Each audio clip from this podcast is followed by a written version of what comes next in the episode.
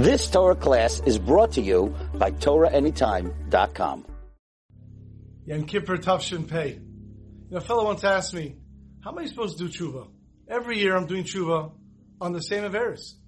I really mean it when I do tshuva, but then I find myself doing that same Averis over again. How am I supposed to really do tshuva? How am I supposed to look at myself when I appear in front of Hashem? So I told him, I said, imagine you have two people. They're on a staircase. One guy's here, one guy's here. Who's closer to Hashem? He said, well, this guy is further up. I said, that's because you think Hashem looks at pictures. Hashem doesn't look at pictures. Hashem looks at videos. You don't know where this person's going. Maybe he's going up. Maybe he's going down. This person here, maybe he's going down. Maybe he's going up. And therefore could be that the guy here on the lower rung is really higher than a person who's higher.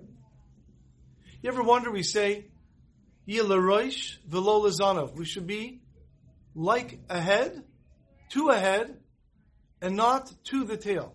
Why don't we just say here, rosh velo zanov? We should be a head and not a tail. Or kirosh velo kizanov. Why do we say li? the answer is, it all matters where are you headed. It doesn't matter where you are. And that's what we say we should have a year. We should be going lirosh, to the head, and not lizanov, to the tail. We have to pivot and make sure that we are headed in the right direction.